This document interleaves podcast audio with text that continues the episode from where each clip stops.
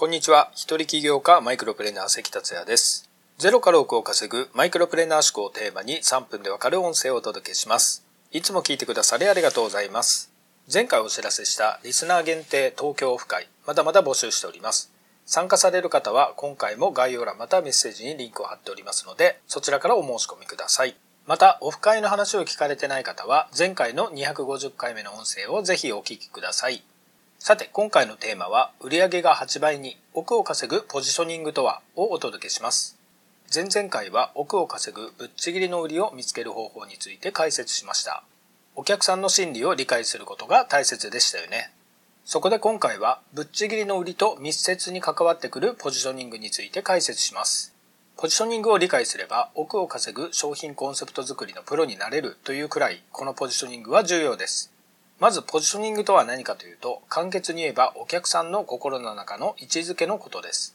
ではあなたに一つ考えてもらいましょう。〇〇といえばほにゃららだ。どんなジャンルでもいいので〇〇とほにゃららに思いつく言葉を入れてみてください。おそらく何らかのことはすぐに浮かんだのではないでしょうか。ではこれはどうでしょうか安くて美味しいハンバーガーといえば〇〇だ。コンビニといえば〇〇だ。高級時計といえば〇〇だ。ブランドバッグといえば〇〇だ。会社といえば〇〇だ。いかがでしょうか？何かしらパッと強烈に名前が浮かぶものがあったと思います。このように人の心の中にはいつの間にか企業やブランド、商品の位置づけがされているのです。名前が挙がったものはその分野ではあなたの心の中でナンバーワンのポジショニングを得ているということです。このポジショニングで一番に名前が上がると売り上げは全く違う結果となります。株式上場企業では会社の社員1人当たりの経常利益を比較すると各業界1位と2位以下とでは2倍から8倍の開きがあるというデータがあるほどです。また1位の企業は2位の企業の2倍の売上2位の企業は3位の企業の2倍の売上とも言われています。ポジショニングの効果は大きいですよね。こうしてポジショニングの観点から見ると人間の心理とはすごく単純なものだと感じませんか？いつの間にか植え付けられていたポジショニング。それが物を買う時の判断材料となっていることが多々あるのです。そしてそれがその人にとっての価値でもあり、信頼でもあり、ブランドでもあるのです。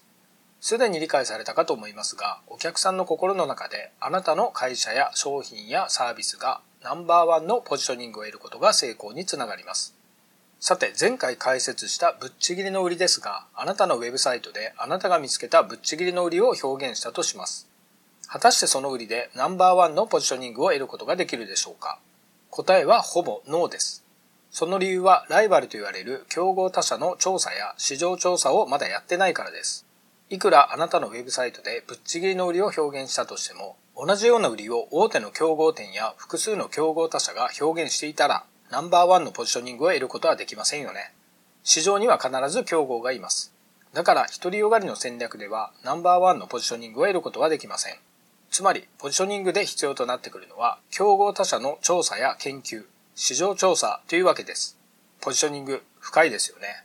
あともう少しポジショニングを深掘りしていきたいところですが、時間になりましたので、続きはまた次回に。それでは今回は以上です。最後まで聞いていただきありがとうございました。それではまた明日お会いしましょう。